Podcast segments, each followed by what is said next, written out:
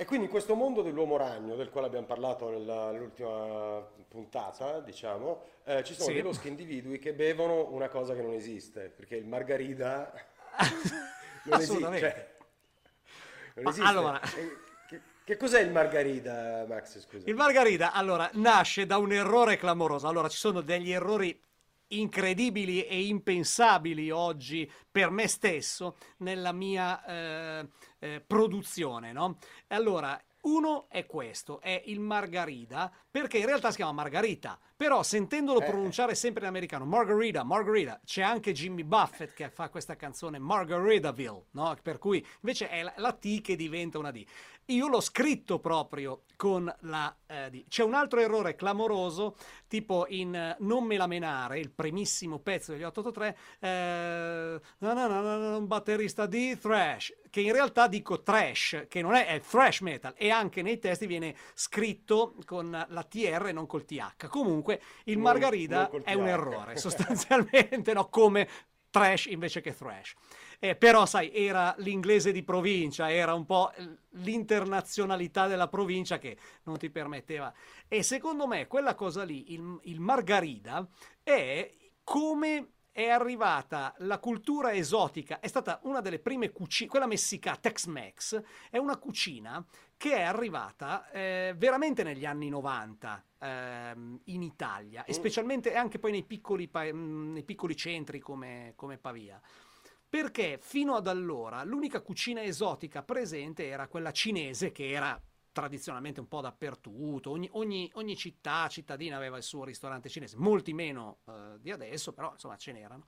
Ma il Tex-Mex aveva un po' quel sapore eh, della, della- dell'America mh, un po' western eh, che negli anni 90 piaceva, no? Tra la fine degli anni 80 e gli anni 90 piaceva quella cosa lì, no? Harley Davidson and the Marlboro Man, no? Questi film orribili che poi sono diventati di culto, cioè lo stivale da cowboy. Io ricordo che esistevano anche a Milano, eh, tipo in, diversi negozi, c'era eh, sopra Fiorucci, c'era Upstairs, no? Un negozio in cui avevano anche stivali da cowboy, tutti strafighi cinture, eh, forse un po' riminiscenze del, del mondo El Charro dei paninari, però c'era stata un'evoluzione di quel mondo lì un po' country e western, l'opale, no?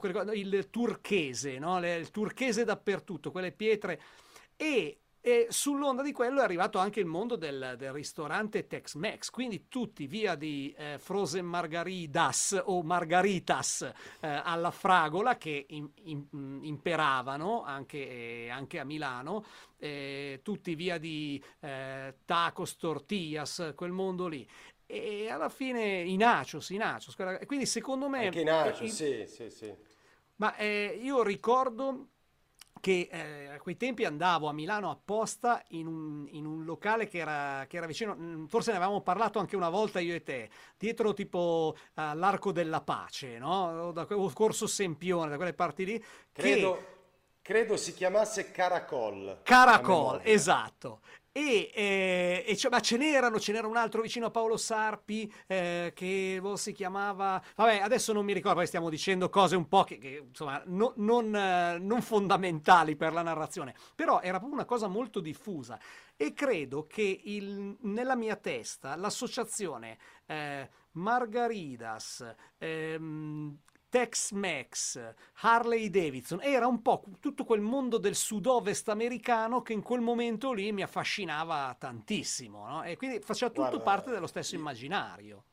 Io, io ti posso dire che invece per quanto mi riguarda frequentavo quel bar dove vendevano margaritas e, e birre messicane per l'unico eh, semplice e fondamentale motivo per cui si frequentano i posti da teenager.